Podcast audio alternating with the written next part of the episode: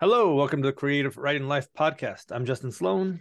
And I'm Paul Zeidman, and I'm happy to introduce our guest today. He is a playwright, he is a writer, he's a writing mentor, writing coach. My gosh, he wears so many hats. Uh, glad he could fit on the screen today. Jack Canfora, thanks for coming on today. Well, thanks so much for having me on, guys. I'm very excited about it. As yeah, are we. As are we. You know, we've had a lot of writers on. I don't think we've had a playwright before. So you know, I was I was going to say I, I didn't see any playwrights there. Yeah. Well, I mean, you know, like I've said before, like being in a growing up in America and becoming a playwright, sort of like growing up, you know, like in the Congo and deciding to become an alpine skier. You know, it's sort of uh, not exactly a a big demand for it in, in a lot of ways, but um, yeah, I mean, I sort of sort of fell into that naturally because I was an actor at first, and so that seemed the the easiest way Oh, that's great. That's good because that that raises a great point. We can we can get into that later. But hmm. uh, as uh, regular listeners and I guess viewers of the show, uh, we always start off by talking about something uh, we've read or watched recently. And uh, Jack, will let you go last. Uh, Justin, do you want to start? Sure. And I will say we did have Ross Berger Berger mm-hmm. on, and he was a playwright before becoming a video game writer. So we oh. mostly focused on the video game side of that. So today we can vice right. versa. That, but then he decided uh, he wanted to make money with his writing. yeah, yeah. yeah. I guess so. Uh, yeah. So I, unrelated to today's topic, uh, finished the third season of Wu Tang this week, and I mm. enjoyed that a lot. It's on Hulu. It's following the uh, establishment and rise of the Wu Tang Clan. Uh, they to be messed with. So it's really uh, a lot of fun for me. I thought it was really relevant as a writer because that's like all the show's about is about them like going out and trying to find their their wilderness, you know, to be able to get that writing vibe on and all that, and like, and then all the hurdles you face with like the different, you know, clashes with your crew and everything. And a lot of ways we see a lot of that, especially in game writing. There's a lot of backstabbing and throwing people under buses, and then a lot of uh, all trying to figure out the money and you know who's going to get paid. Where is this contract? Why haven't I got paid from the studio? So thank gosh that sort of stuff thing. doesn't happen in the other areas of entertainment. You know, it's video gaming. Certainly not true in theater. it's a very yeah. rare breed. Uh, so I haven't been able to watch as much this past week. Uh, we picked my daughter up from school, so she's home from the summer. So I haven't been able to uh, make my way through the Netflix queue, but have been watching a couple of shows that are streaming, including uh, the latest episodes of Ted Lasso on Apple. That's still an enjoyable show. I'm very intrigued to see how they wrap up the season since it's the last one.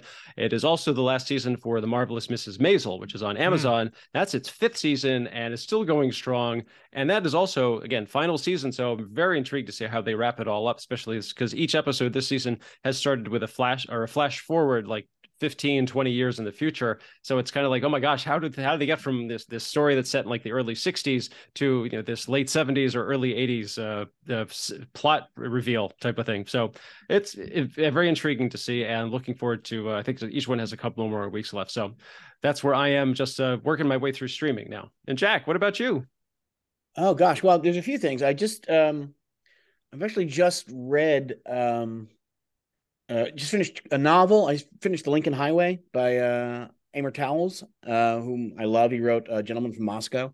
I don't know if you've read it, but it's it's worth checking out. And I um, also just finished uh, a, a nonfiction book called D-Day Girls, which is about how the, the British spy network of women who parachuted into France before D-Day.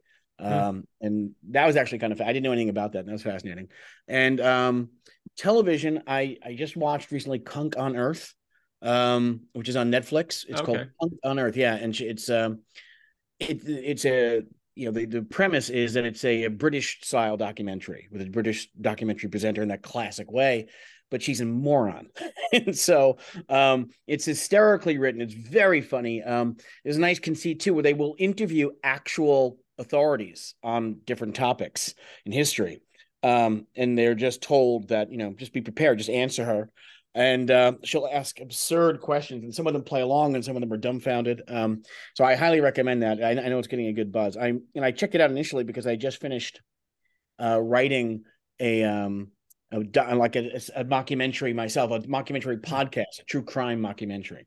So um, uh, so but it's really wonderfully done, and um, also Ted Lasso, of course. Mm. That's I great. Like I watched something on I, Apple too this week. We recently, oh, I finished Mythic Quest. That's what it was. What a silly show that is. Anyway, it's a good one about video game creation and also very realistic to to life. Uh, yeah, I'm I'm sure a lot of the jokes landed a lot harder for you than they probably would for people not as familiar with the industry. Right, right. I'm just pointing at the screen the whole time, going, "Yes, that's true." and your wife's like, "Will you stop that?"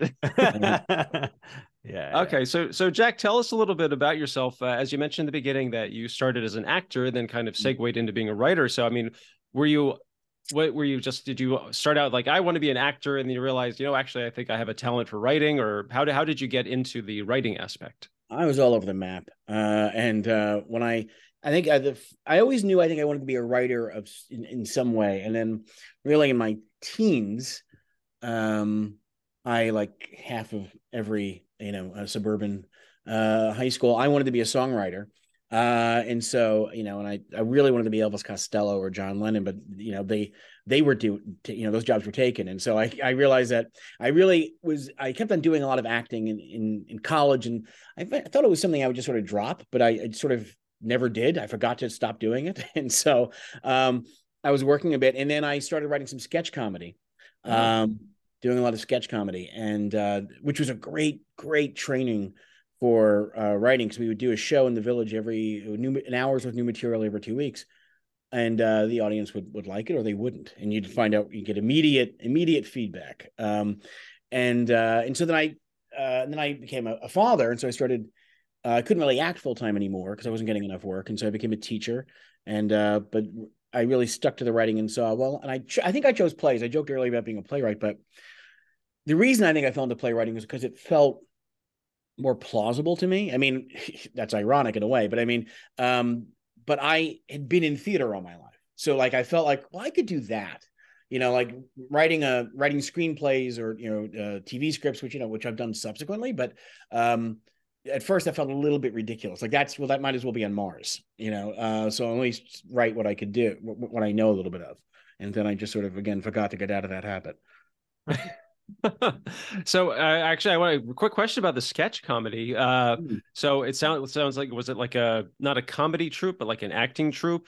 It was a comedy troupe. It was a okay. comedy troupe. Uh, we had a show. It was called The Waiting Room, and um, which is not the best title. Our the sketches were funnier than the title, and uh, but we played regularly uh, in the city, and um, and you know got nowhere. I mean, we had people who would watch. We had a small following, but we didn't uh, weren't able to take it to that sort of next level. And so, um, other there were really two main writers, myself and another guy, and the, the third guy was writing a fair amount too.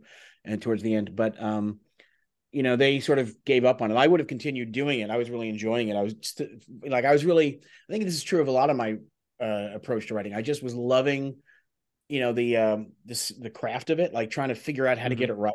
Um, and I was to a, a, fault probably not as concerned about well we're we're sort of treading water here uh, in terms of like uh, momentum for the career.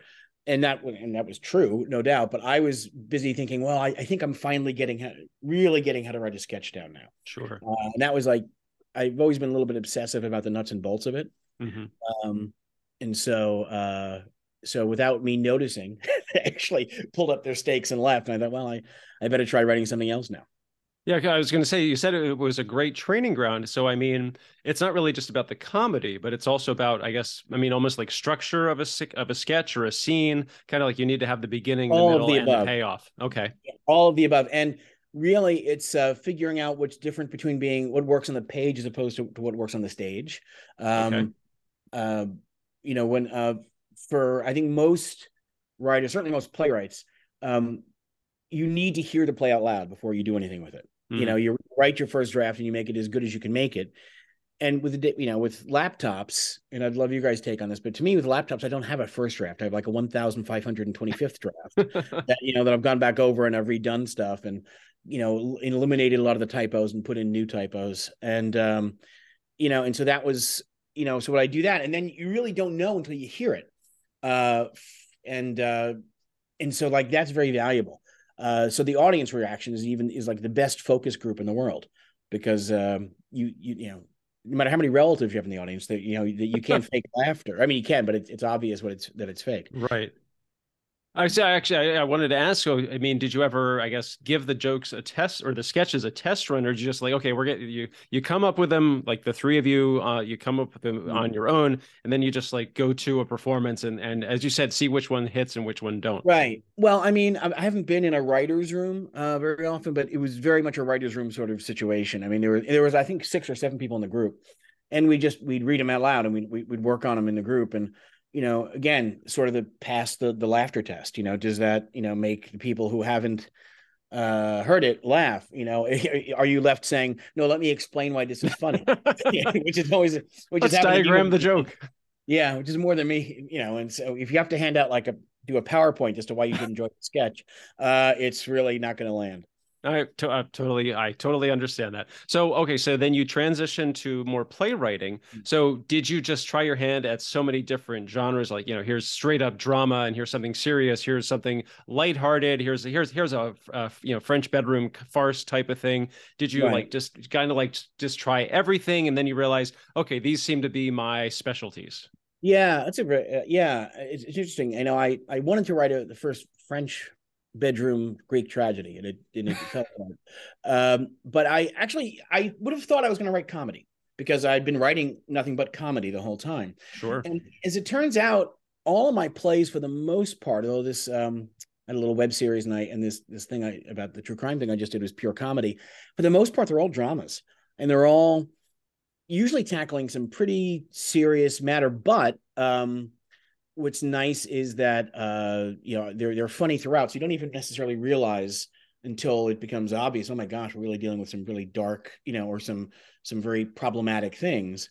But um, but you're enjoying it at least. I mean, at least there's laughter along the way, you know, and there's a laughter along the way. Um, but I mean the uh, and that to me is you know like the best dramas to me um also aren't afraid to try to be funny um and it's you know and in real life sort of oftentimes the bleaker the uh, circumstances, the more in the corner you're pushed, you know, the the more uh, black humor sort of comes into it.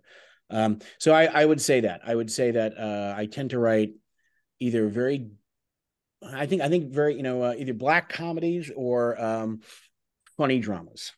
Black comedies or funny dramas. I actually I'm very intrigued. So were there any uh, playwrights or even just writers overall that really, were really a big influence, or that you tried to I want to say, do you, do you try to emulate them, but then you kind of like steal from them. Slowly yeah. developed your own style. Yeah, I mean, it's interesting because a lot of my favorite playwrights, um, you know, I, I, really love a lot of. Uh, I love my favorite playwrights. Uh, I, you know, uh, it's varied. Like from, my, you know, I love the classic guys like Miller and, and Williams from the American, you know, classic American theater. Um, and I also love Tom Stoppard. And uh, there's a writer out now, Gina Gionfriddo, who who writes in the sort of that sort of vein whom I think is great, but I don't know that I sound like any of them. You know, I didn't try to sound like any of them per se. Um, and it just, um, yeah, you develop your own style. And absolutely, I'm, you know, the old cliche about, you know, don't you know you know good artists borrow great artists steal be totally happy to steal although that doesn't necessarily make me a great artist but I, unfortunately i wish it were that easy but um i find that even if i like I never set out to try to sound like one, but even like I try to do something in a certain flavor, it's it's it's going to come out you anyway, you know, for better or for worse. Yeah. So did uh so in response to your works, did anyone ever say, "Oh, I can definitely see the influence of you know insert name of writer"? I get yeah, I get Edward Albee a lot. He wrote hmm. "Who's Afraid of Virginia Woolf." Uh, was, was the most famous one. He won a bunch of Pulitzers. He he's a little bit more experimental than I am. Um, mm-hmm. it's sort of that George and Martha, you know, in in the in the living room, sort of just sort of throwing acid darts at each other. Although you know my my characters are generally a little bit a little bit nicer. They're generally a little bit more self loathing. Uh, although it's hard to be more self loathing than George in that play, but uh, or Martha. But yeah, so I've heard Edward Albee a lot, which is a huge compliment because I'm a big mm-hmm. fan of his work. Um, you know, uh, Edward Albee, but without the genius, I've heard a lot. um, so if you, so if you, you know, yeah, stuff like that. So I think that's probably the most um that's the closest you can get to it. I, you know, Marsha Mason, who you know the uh, who's been nominated for a lot of Academy Awards. She was Neil Simon's wife. She, um, you know, I have an online theater company. On our first play was actually a play of mine, and it was uh, a play called Jericho, and she directed it. And um, whenever she would laugh at something, and she and she would say, "Oh, this is very funny," to me that was like the absolute, you know, chef's kiss, right? That was the seal of approval, you know. Well, you know that well, she knows comedy. you yeah, know, she, yeah. So okay, so I'm gonna. I have so I have one more question that I'll toss it over to Justin. So mm since you're in New York, so I'm guessing you get to Broadway quite a bit. Have you seen anything lately that you just were just like, wow, that is some great writing? I mean, I'm uh, hopefully it's more of a you know not a not a musical.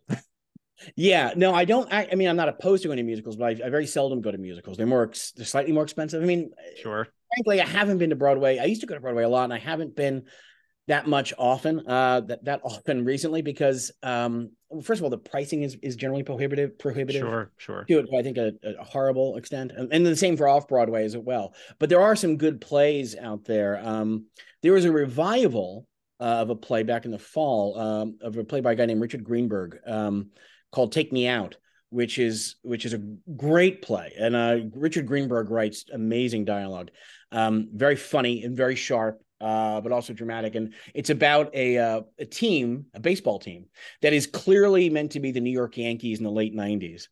And there's a player who's clearly meant to be Derek Jeter, but not Derek. and he comes out and announces just casually to the media one day that, that he's gay. And and this is of course centered and like takes place around the late '90s. So people were just transitioning for the most part, you know, as the general public to kind of realizing that it's not something, you know, scandalous. But you know, uh, in, in the baseball team, a bunch of guys in the baseball team, it was problematic in a lot of ways. And so it's a, you know, it's an hysterically funny play, but it also really gets at the root of a lot of prejudices and, um, you know, and and wrestling with our with our beliefs and what our you know knowing what we uh, know to be true and being willing to change, blah blah blah.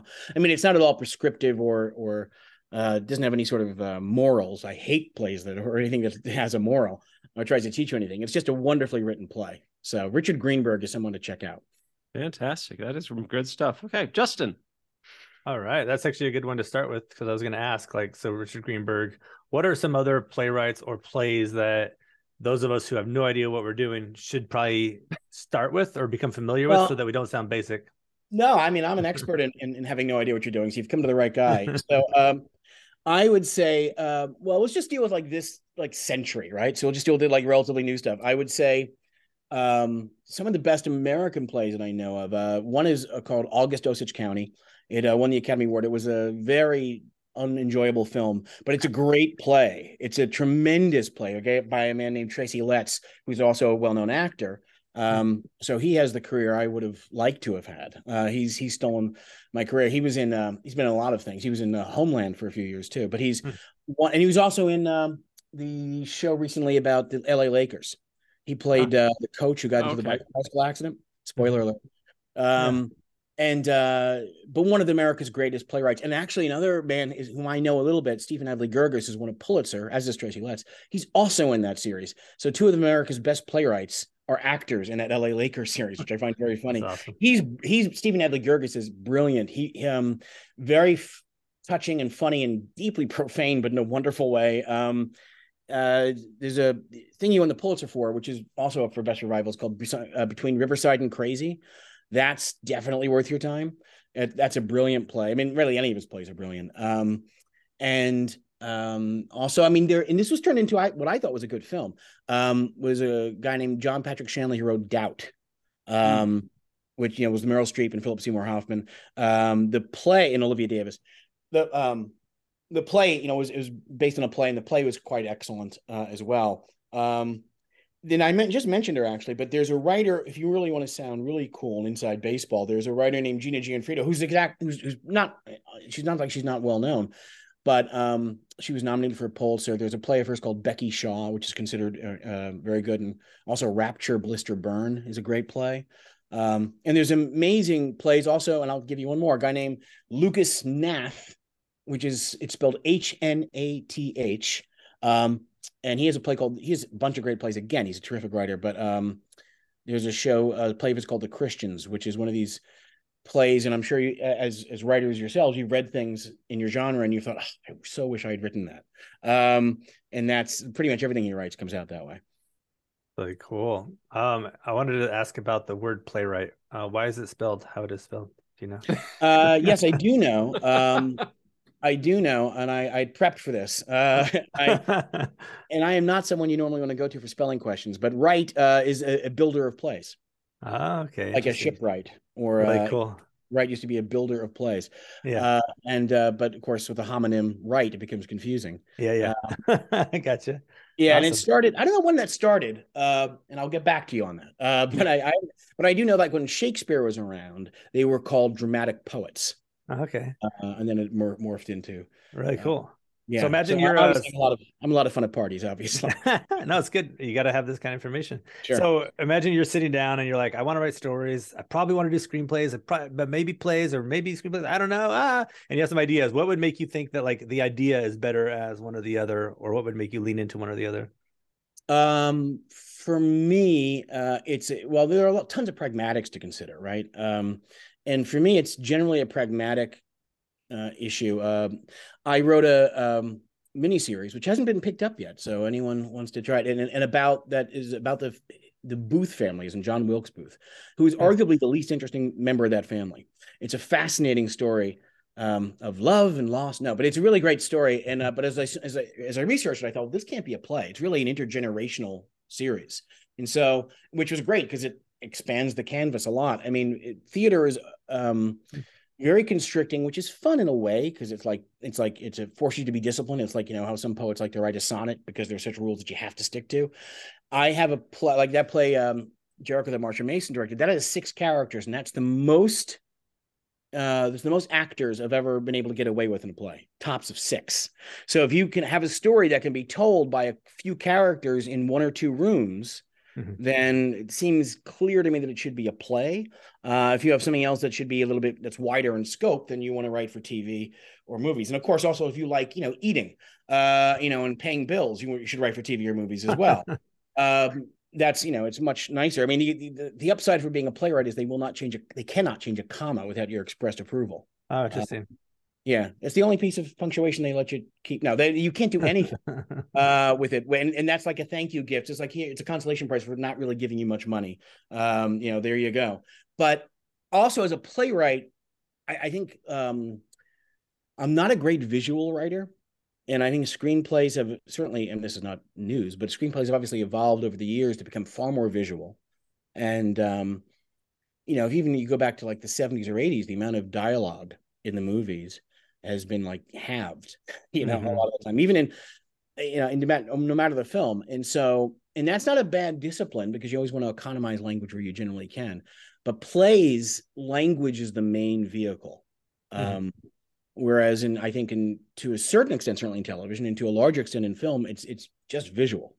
It's yeah. Just, um, so, I mean, for me, my particular, um, you can look at it two ways. My strength uh, could you could argue my strength is language. You could argue that my weakness is is verbosity. Um, and so, as this interview is bearing out, but I think that um, it, it'd be it's more of a transition for me. It's like more of a thing I have to consciously um, set out and say, okay, I really got to economize and got to economize. Which, by the way, is not a bad thing in plays either. But um, at a certain point, it becomes a false economy because if that's uh, what you do and that's what a play that's what the play wants to be, you're okay with that. But um, you know, uh, I, I, think anyway, generally most screenplays. I mean, Tarantino's an obvious exception, but um, I mean, and one of the things that makes Tarantino such a fascinating writer and, and, such an exception that he can get away with is he'll have scenes like you know in uh, Inglourious Basterds. There's a bunch of scenes that are 20 minutes long, you know, and it's, and it's two people. I mean, that scene in the um, in the tavern again, spoiler alert, but um, which I won't give anything away. It's one of the best scenes I've read or seen in, in years,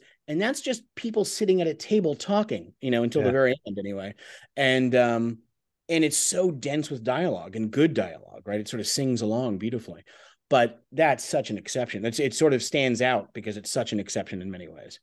Yeah, for sure. And I wanted to dive back into what you said about the commas and whatnot. So the role is kind of the business side of it. So yeah. So like they say that TV is the medium of writers, but it sounds like for plays, it's even more so. Like it's plays more so. Yeah. Uh, you know, uh, TV is is more of a writer's medium, obviously. Um, but plays very much so. And because and I'm sort of being sarcastic when I say it's a consolation prize for not making much money, but it kind of is.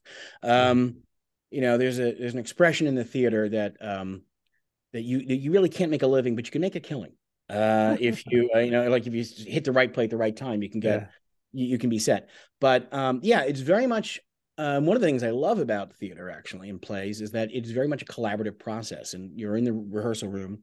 Uh, although some directors are not thrilled with the playwright always being in the room, and the actors aren't always thrilled with it because, huh. um, you know, the um, eh, because they become a little self conscious because the playwright is does have the final word in all these things, uh-huh. uh, and even they're involved in casting. Generally, the standard contract, for example, um, is you know the writer, um, you know, is to be it has a say in casting. Um, and I forget how they phrase it, but it's not to be, you know, um, his decision in casting is uh, as long, you know, is not as long as it's not unreasonably held, which basically means that you can like really put your foot down about an actor, but it has to be reasonable. It has to be fair. Now it's a, it's a lovely vague qual you know term, but they have a say in casting. We have a say theoretically in everything, uh, but really what we have, what we're dictatorial about is that or at least uh, potentially dictatorial about is is language. They will not. They'll. I've had actors, and God bless them, they'll say literally, literally things like, "Well, you have me saying cannot here. Can I change it to can't?" Um, and you know, I'm generally pretty flexible about that. Although sometimes, like, I hear it in a certain way, and I'm like, "Nah, I don't." I mean, something like that, I don't think I would ever be that nitpicky about. But yeah, um, and there have been things where I've, you know, people are like, you know, speaking of punctuation, I like I, I will like write a dash in something, and then like if they're pausing too long, like well, you're playing an ellipses, and you need and you need yeah. a dash here. You know? Sure, for sure. Yeah. So it's yeah. So they do give you a lot of um, leeway in that, and you know, I, most of the playwrights I know who are any good um, are very generous about that. You know, like I'm not particularly precious about my my language at all, and if people, I would say that usually I would say eighty percent of the time I I'll say yes. Um, you know, and uh, yeah, I want to hear about. I want to hear about. So if somebody wants to go out there and produce their own play, they're going to write their play and get it on their local stage versus at your mm. level or at the uh, other people's levels of names you've mentioned. Mm. Is it more like is this more of a totally different game where there you have an agent and you have producers who get to produce get it to the directors and all this stuff, or yeah, what does that difference look like between the starting off and the higher up?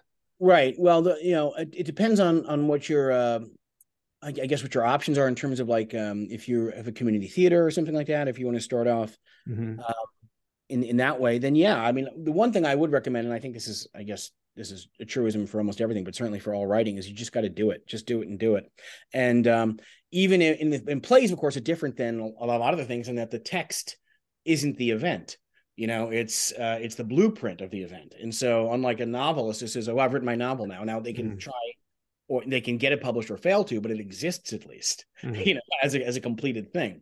So um, if you're a playwright trying to start out, you really want to get it up on its feet somehow, even if it's just friends in your apartment, just to hear it out. I mean, I think that's incredibly vital for a playwright. And then, and then I'm sure there are a lot of places, you know, um, in your area, you know, who would be would, that I think would probably be interested in doing it. You know, go to your library, see if they can, they'll let you have their uh, meeting room for a day or something. Because I think for a playwright, it needs to be performed and it needs to be heard above everything else. I think that's really important. Um, and in terms of like if you're in if you're starting out like in Chicago or New York or LA, even just get your friends together and and and work at it and and put them up. You know, get a black box um, and uh, you know you know scrimp and save and uh, you know the you know you got to do it. Doing it is the thing.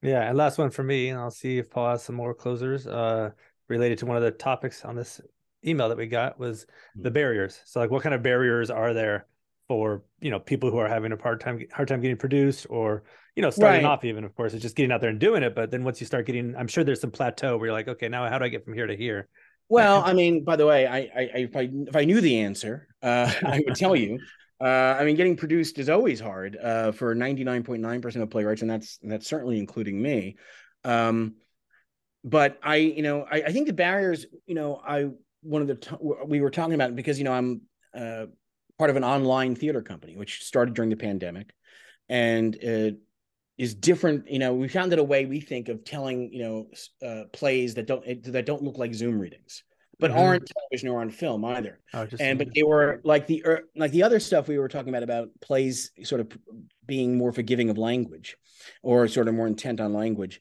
Um, this captures that and and provides for that. And you know, most people don't go to plays. I mean, no one goes to plays for the most, statistically speaking, right? It's the margin of error that goes to plays. But uh, that's in large part, I think, because people, it's just not on anyone's radar. And a big part of that is geography, which is a huge barrier uh, from access to a quality theater, and then expense. uh, talking earlier about how expensive these things are.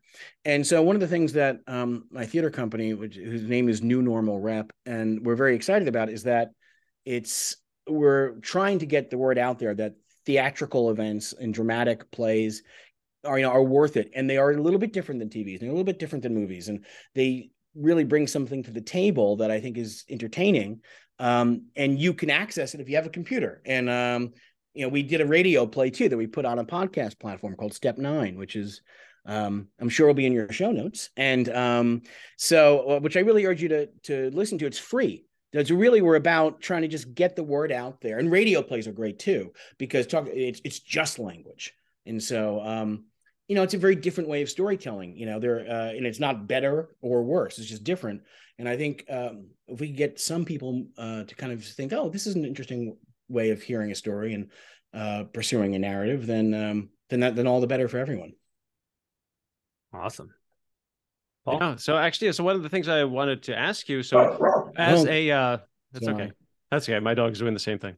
Uh, mm. One of the thing, one of the things that, especially as a screenwriter, that you hear a lot of, especially when you're starting out, is that you should take an acting class because it'll help you kind of get a better perspective for both the story but also i guess the mm. characters and how it all fits together so you are a also a writing instructor so mm. i mean and you work with actors as well so i mean is that something that when you take on a new client or a new uh, student do you mm. i mean if they're not an actor do you recommend that to them as well and so kind of a follow-up if mm. for the, the, students that are actors like mm. do, do they have a different approach to how they're learning about how to write Oh, that that's a really good question. I'm going to get to that second because I have no idea what the answer is. I need to I need to think about that sure. for a second because it's a very it's a really interesting question. But the first answer is absolutely 100. percent I mean, uh, if you're talking about, um, I would argue, really, even if you're writing fiction or writing other things, it's always good to get a sense of character. Uh, it's another way of approaching character. But certainly, if you're writing uh, drama, you know, television or, or movies or plays, absolutely take an acting class. And I think there's a reason that a lot of really well-known playwrights started out as actors and it really helped me as a playwright too, because I, without realizing it, I had sort of absorbed not only um, the psych, the, you know, the sense of approaching a character and the psychology, but also a sense of what a, the structure should be like. And when you're in a scene, you know, when you're when, you, when you're playing a scene, you know if it's if if the dialogue isn't working you know so you get a sense and one of the big events for me or big advantages for me about hearing a play or hearing stuff spoken out loud is that you hear redundancies. And it's like get to the point get to the point get to the point. Um, and as an actor too you get that sense too. So you'll learn what's how writing that doesn't get to the point sounds like and or writing that does get to the point sounds like. Also a simple thing even if you're writing, writing a screenplay or something something that sounds good or weird in your mouth or is hard to say or can you can you find a way of saying it that's simpler you know or does it turn to mush in your mouth? It sounds silly but it's really so many most of the line changes I've written where actors will say it's can I just say this instead? It's the same exact meaning, but like it's just simpler to say. And so yeah, I couldn't recommend that more. As for um the other question, remind me what the other question is. Yeah, the other question was so so if you have a new uh you know client or student who who is mm. an actor, yeah. How how is it for them oh. to transition into being a writer? I mean, is it easier? Did they just take a different approach? It's a different approach I've found. Um, and it's um inevitably i mean like as a if you're it, because the actors are used to viewing things from the perspective of one character. And so they generally and as a start and i'm generalizing horribly but uh, what i've noticed is that uh, actors who are trying to do dramatic writing often have a good idea for a story um, and have a good sense of character but they tend to focus more on one character than the others and also um, they generally have a good sense of psychology, which is of course is really critical and uh, critically important in fiction uh, and drama. But um, the it's the other stuff they just view it as as characters. So structure and pacing aren't things that they've necessarily taken uh, into consideration as much. Hmm. Um, But generally, they, they come to it with a fairly impeccable psychological uh, instincts about it. So they so, so that, they so they're able to, as you said, they they're able to focus more on, I guess, like one character rather than kind of like taking a world view or an overhead kind of view. Like, okay, yeah. I've got this, I got this main character, but I've got you know his wife and the neighbor, and I've got his boss, and I've got the three kids, and you know, and, yeah. and this other character who's in three scenes, type of thing. Yeah, exactly. And they also have to be careful too. I find, and, and, and what other thing I found too is with actors who've written stuff, at least the first few things, the central character is inevitably like they are, which is, I mean, true of a lot of fiction, right? Sure. I mean, that's true. That's true of a lot of writing. Um, but all the other characters, you know, they got to learn different voices, uh, mm-hmm. like you know, you know how the how the characters sound. And I guess that's true of all writers. But um, you know, if you're a good playwright and you're uh, smart, you'll listen to really the, the, smart actors in the room and listen to other people and not be a jerk and not be. Here's the thing about like they can't change a comma. If you're precious about it, you're an idiot. You know, the, I feel the best idea in the room should win, and you have to be open to the idea that the best idea in the room should win. But the one time, because uh, I know a lot of friends and and our company, New Normal Rep, some amazingly smart actors whom I trust implicitly um, on your judgment. The only caveat you have to have in that is that actors will be advocating for their character seeing the totality of the play isn't something a lot of actors aren't are mm-hmm. bothering themselves with because that's kind of not their job. Their job is to know the character uh, and advocate for the character. And so sometimes you see um, fair, you know, starting out anyway, there's some sort of straw man in, in like two dimensional characters, you know, in the way of what the, the psychologically rich character wants.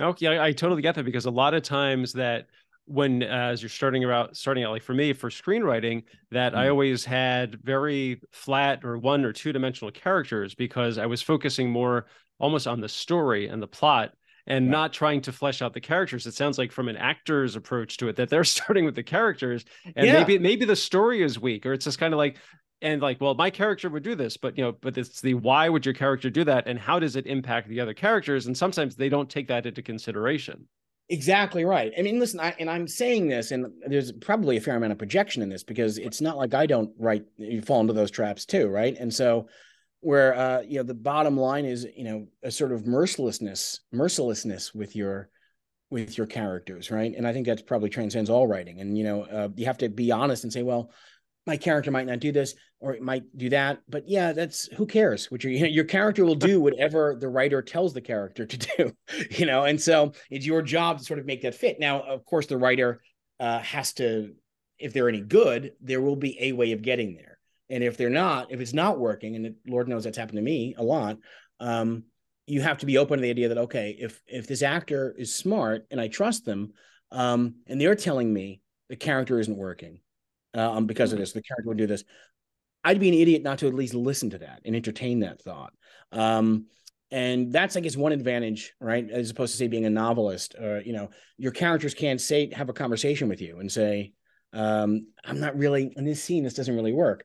Um, and so that's it's kind of almost a cheat code in a way. Uh, sure. you know, key is to listen to figure out who the actors are you should listen to. but um, yeah, so that's and I, I, think that's a great point. Actors have a certain point of view and they come to it. Um, usually it's psychology and sense of character, and the other stuff they have to learn along the way. Mm-hmm. Very much so, Jack. This has been fascinating. I, so, how can people get in touch with you? I mean, because you've got your your plays and you've got your podcast and your online radio shows, and also I uh, I'm sure people would be interested to know, especially about your your, your mentoring for writers. How yes. can people How can people get in touch with you?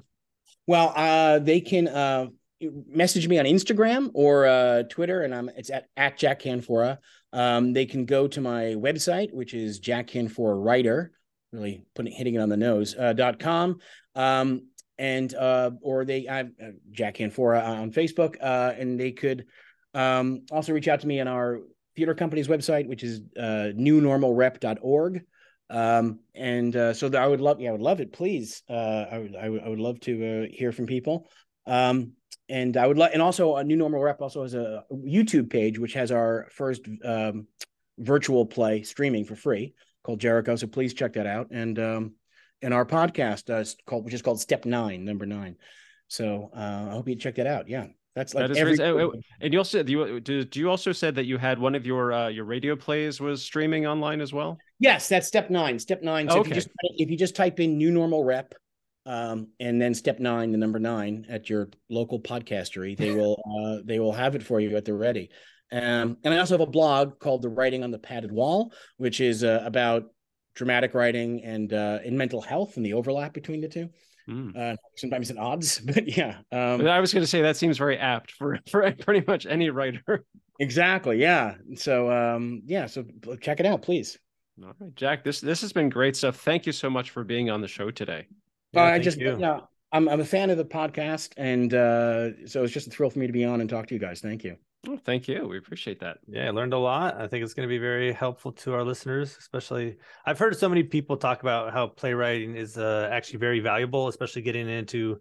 I had a mentorship with a Netflix uh, creative exec, and they were saying a lot of the hmm. people they look for to get into writing their feature, their animated films, even are playwrights. They see that as like a huge bonus. So I, I think so.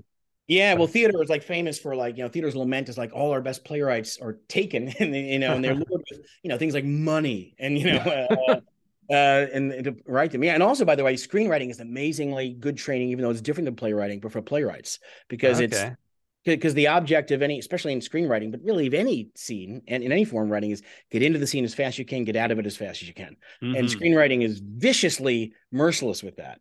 Uh, and as a playwright, that's always it's always a good reminder. Awesome. Yeah. Mm-hmm. So there we go, folks. Here's some back and forth between the two, and and now you have a way to uh, get started and some great listening material and lots of playwrights to check out. And uh, thanks again, Jack. And listeners, Thank if you. you can leave reviews and all that stuff, share word of mouth, go check out Jack's websites that we'll put into the links. And uh, thank you so much. Again, this is the Creative Writing Life podcast. I'm Justin Sloan. And I'm Paul Zeidman. You can check out my screenwriting blog, Maximum Z, at maximumz.blog. I'm also on Twitter at maximum underscore Z. And you can also check out my screenwriting books, the Go Ahead and Ask series on Amazon. Like he said, he's Justin. That's Jack. I'm Paul. This has been the Creative Writing Life podcast. Thanks for listening. Stay safe, stay healthy, and most importantly, go write something.